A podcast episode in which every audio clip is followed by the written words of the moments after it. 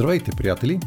Аз съм Петър Петров, а вие сте с подкаста Знаете ли, че 20 минути за невероятни истории, любопитни факти, интересни хора и развенчани заблуди. Приятно прекарване!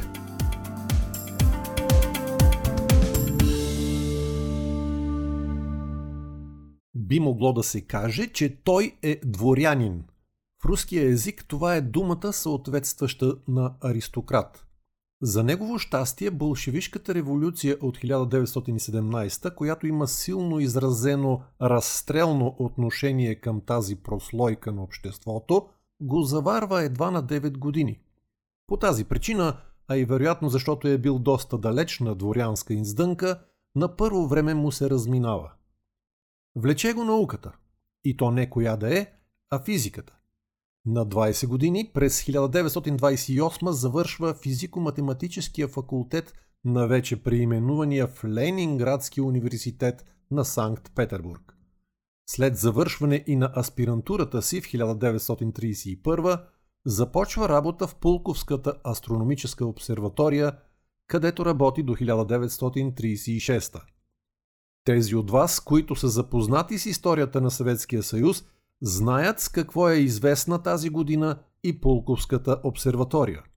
Годината на развихрил се сталински терор и чистки в съветското общество започнали с така нареченото Пулковско дело. Обсерваторията става арена не на наука, а на унищожаването й. Уви, естеството на диктаторските режими е такова, че науката, образованието, културата, изкуствата са най-опасните за тях и поради това най-преследваните. В процеса на Пулковското дело за троцкиско-зиновиевски заговор, каквото и да значи това, са арестувани около 30 астронома, а като цяло над 100 учени.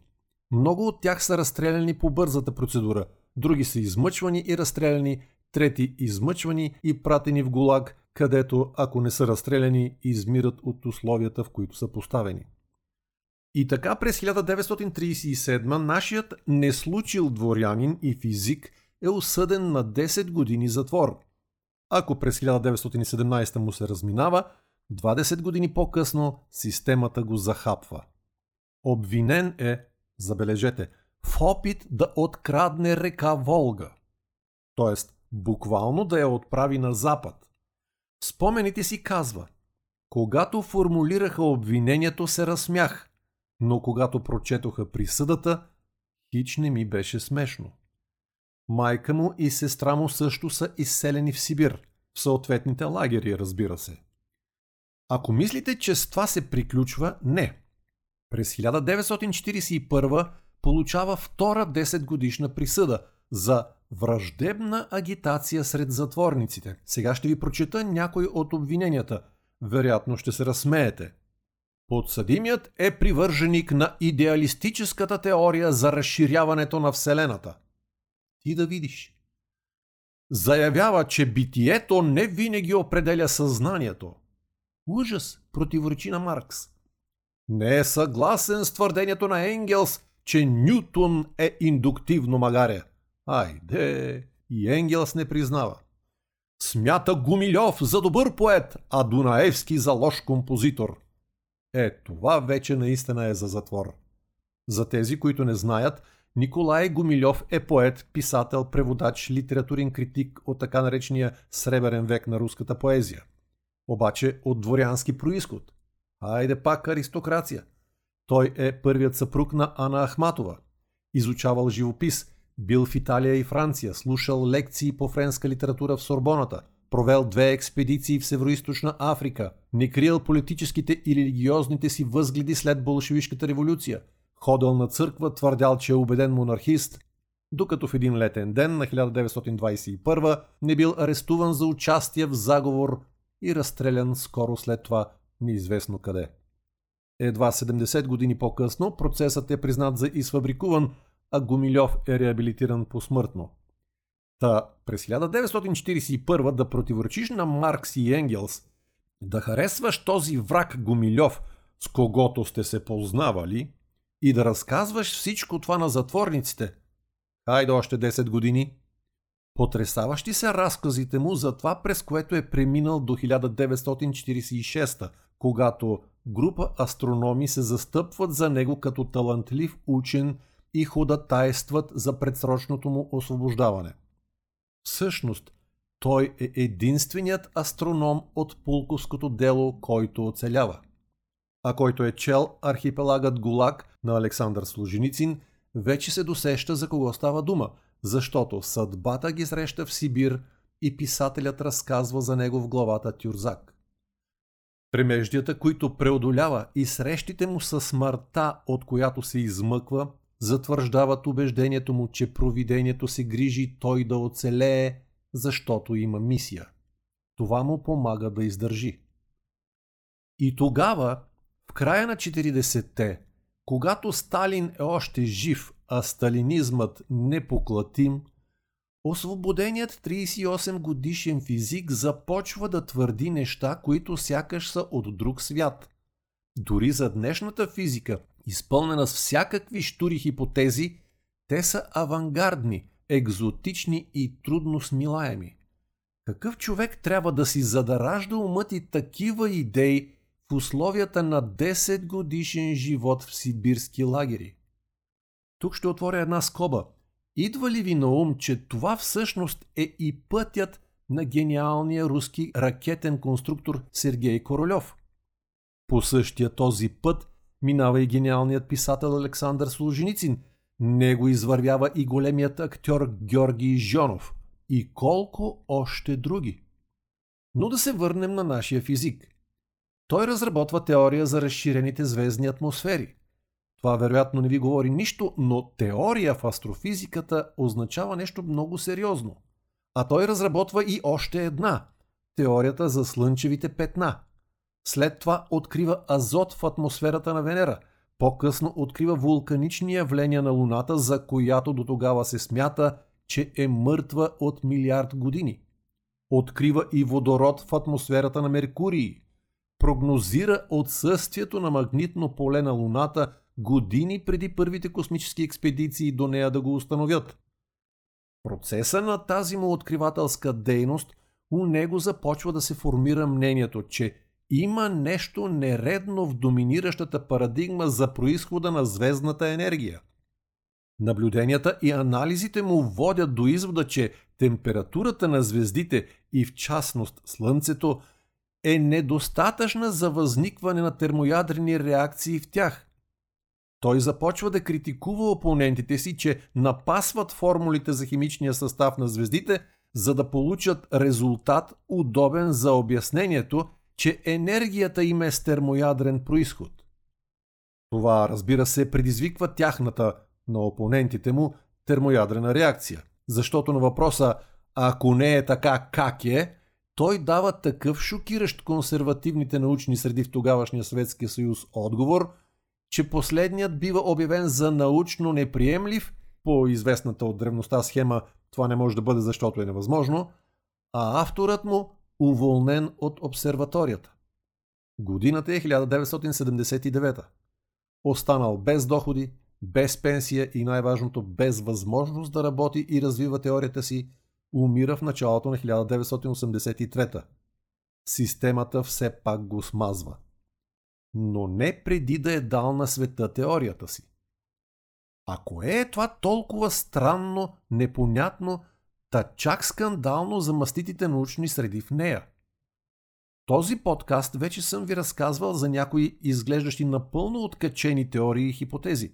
За сингулярността и прехвърлянето на живота върху синтетичен носител в седми епизод, за това, че ние, нашата Вселена, сме нечия симулация, че няма материя, а всичко е информация, че съзнанието създава Вселената че в света има само един електрон и позитрон, а това, което виждаме са проявите на тази двойка при движението и напред-назад във времето.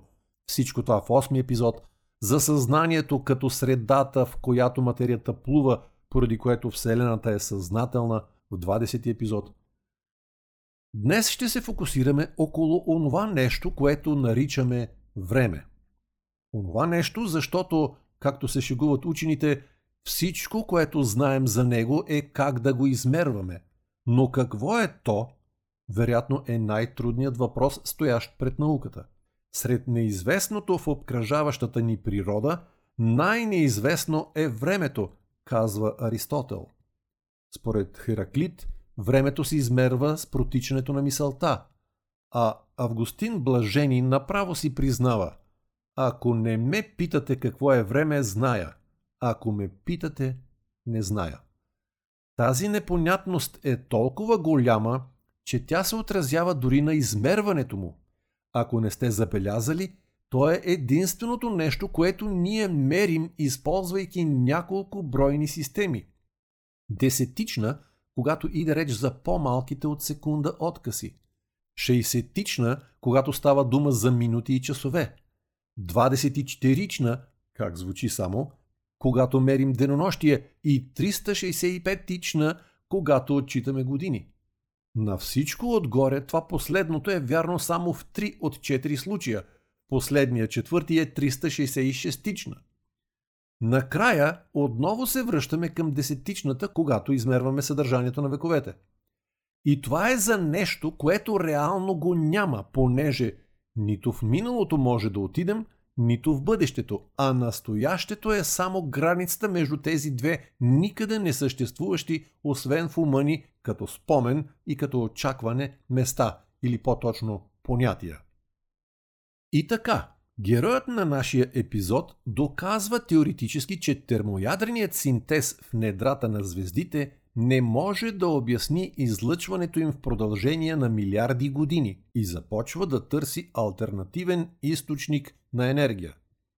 Така стига до извода, че суровината, която поддържа техния живот е времето. Според него, звездите взаимодействат с него, което ражда лъчистата им енергия и така се запазва животът на Вселената – това последното означава, че няма да настъпи топлинна смърт. Не, че е било предстоящо, но все пак друго си е да знаеш, че Слънцето няма да угасне от изчерпване на горивото. Сега се опитайте да си представите времето впрегнато в домакинството. Включвате радиатора в мразовитата зимна нощ и той изгаря в буквалния смисъл на думата 8 часа. Трудно ви е, нали? Е, така било и на ръководството на Пулковската обсерватория, поради което решили да си спестят главоблъскане и просто отстранили автора на идеята по онзи доказан сталински принцип. Няма човек, няма проблем. Но да си взаимодействат звездите с времето означава, че то има активни физически свойства. И нашият човек започва да провежда експерименти, за да потвърди предположението си. Именно резултатите от тези експерименти му дават основания да отговори на онзи въпрос, ако не е така как е. Всъщност, неговият отговор е теорията му за причинно-следствената механика. Ето и разсъжденията му, опростени като за обикновени слушатели на подкаст. Ако една система е в мъртво състояние, тя е безразлична към времето. В реалния свят обаче процесите имат посока – от минало към бъдеще. В този смисъл светът е неравновесен, а неравновесието винаги има ясно изразено направление от причината към следствието. Това се нарича ход на времето. Експериментите показват, че скоростта, с която причината става следствие, е около 700 км в секунда и е равна на произведението на скоростта на светлината и константата на фината структура. За въпросната константа е достатъчно да знаете, че е равна на една 137 и че за нея Нобеловият лауреат Ричард Файнман, смятан за най-великия физик след Айнштайн, казва най-голямата проклета тайна на физиката. Тя е пълна мистерия за физиците и не случайно друг един носител на Нобелова награда по физика, Волфганг Паули, казва Когато умра, първият ми въпрос към дявола ще бъде какво е значението на константата на фината структура. И така времето има ход, но това означава, че има и посока. Ходът на времето в нашия свят е положителен в лява координатна система. Значи, ако гледаме от причината към следствието, времето върви по посока на часовниковата стрелка. Как да разбираме, че последното е вярно? Представете си везна на едното блюдо, на която има тежест – а на другото жироскоп. Според класическата физика, посоката на въртене на жироскопа не трябва да разколебава равновесието на везната. Но се оказва, че когато жироскопът се върти обратно на часовниковата стрелка, теглото му намалява, а при въртене по часовниковата то се увеличава. Това може да се обясни последния начин. Когато се върти обратно на часовниковата стрелка, жироскопът се върти против времето и намалява неговата енергия. Елементарно. Следователно, потокът на времето има и скорост, и посока. Но зависи ли той от околните процеси? Оказва се, че да. Влиянието на околните процеси се изразява в промяна на плътността на времето. Онези явления, които усилват причинното действие, увеличават плътността на времето. Тогава е на лице излъчване на време. Такива са всички процеси, съпроводени с увеличаване на ентропията, т.е. на хаоса. Топене на лед, изпаряване на течности, разтваряне на вещества във водата, загиване на живи организми и обратно. Явленията, свързани с намаляване на ентропията, намаляват плътността на времето. Тогава става поглъщане на време. Как се установява това? Около същата везна с жироскопа се поставя термос с гореща вода. Всичко е нормално. Когато обаче се долее студена вода, жироскопът, който се върти по хода на времето, намалява теглото си с цели 4 мг при собствено тегло 90 грама. Класическата физика не може да обясни този факт, а обяснението е, че когато долеем студена вода, топлинното равновесие в термоса се нарушава, докато се възстанови равновесието и уеднакви температурата по целия обем, системата излъчва време или иначе казано уплътнява времето около себе си. Това оказва допълнително въздействие върху жироскопа, като намалява неговото тегло. Звучи откачено, но фактът е факт. Обаче всяко нещо, което има ход, може да бъде екранирано. Оказва се, че това е валидно и за времето. То може да бъде защитено от протичащите наоколо процеси. Като екрани могат да служат всякакви твърди вещества, метални пластини, стъкло, керамика с дебелина 1-2 см. Добре, отказаното по-горе за плътността на времето, излиза, че би трябвало Слънцето да излъчва време. Става сложно. Звездите излъчват енергия от взаимодействието си с времето, която е енергия излъчва време. Да, така се получава, но това означава, че при слънчево затъмнение падащото в кавички на Земята време трябва да намалява, защото Луната ще оказва екраниращо действие. Направените изследвания по време на 5 слънчеви затъмнения го потвърждават. Плътността на времето намалява. Сиреч, Слънцето излъчва не само светлина, но и време.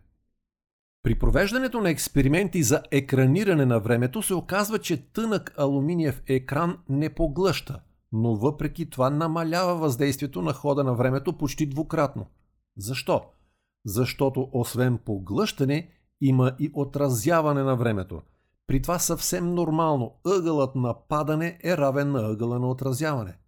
Още по-интересно става, когато вместо алуминиева пластина се използва в длъбното огледало.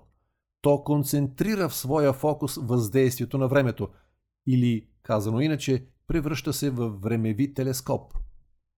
Но ако времето е субстанция, в която нашият свят плува, това не ви ли прилича на разгледаната в епизод 20 теория за панпсихизма, според която тази субстанция е съзнанието? А може би съзнанието и времето са едно и също, или по-точно различни проявления, различни характеристики на едно и също? Кой знае? Провежданите експерименти директно доказват възможността за влияние на една материална система върху друга не само с гравитация и лъчения, а и с помощта на времето. И тъй като то не предава инерция, защото не се разпространява, а се появява веднага и навсякъде, това означава мигновена комуникация през пространството. От тук следва, че тъй като космическият принцип за взаимовръзка на обектите през времето е общо валиден, включително за земните процеси, значи трябва да има и биологична връзка през времето. Тази връзка може да даде отговор на различни необясними феномени като телепатията и интуицията. Тук няма да се спирам на всички последици от постулатите на причинно-следствената механика. Уверявам ви, че са повече от откачени. Затова нека ги оставим на учените. Ще спомена само, че фундаменталната възможност давана от теорията за създаване на двигател, който използва енергията на времето за своята работа, послужва като отправна точка за разказа на братя Стругацки «Забравеният експеримент». Впрочем, и в това няма нищо случайно, защото единият от тях, Борис Стругацки, е служител на Пулковската обсерватория през 60-те години на миналия век и работи заедно с автора на теорията. За съжаление, макар да е намерила приложение в някои клонове на физиката и други природни науки, теорията не е общо призната в научната общност. Най-вече поради недостатъчно експериментално потвърждение – Провежданите опити в средата на миналия век дават противоречиви резултати. Някои я потвърждават, други не.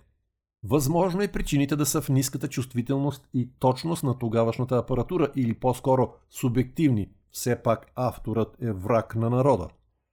Интересното е, че именно по-късните тези по-близо до съвремието, бидейки провеждани с по-точни методи и средства, дават потвърждения на един или друг нейн постулат. Най-хубавото е, че причинно-следствената механика продължава да се развива от последователите на учения и не си отива с него. Днес мнозина се питат какво ли щеше да открие и успее да докаже още този мъченик на науката, ако беше се родил или живял в друга система при други условия. В знак на признание на негово име днес е кръстен астероид номер 2536 и един от кратерите на Луната – а световно известният поет Андрей Вознесенски го нарича небесен интелигент в стих, в който казва «Той не забелязва джепчиите, дошъл е в света да изтрие втория закон на термодинамиката и с него топлинната смърт». За него има създадени 6 филма, последният от които Повелител на времето миналата година. Но кой е този гений, ще разберете от съпътстващата епизода публикация – сайта на подкаста.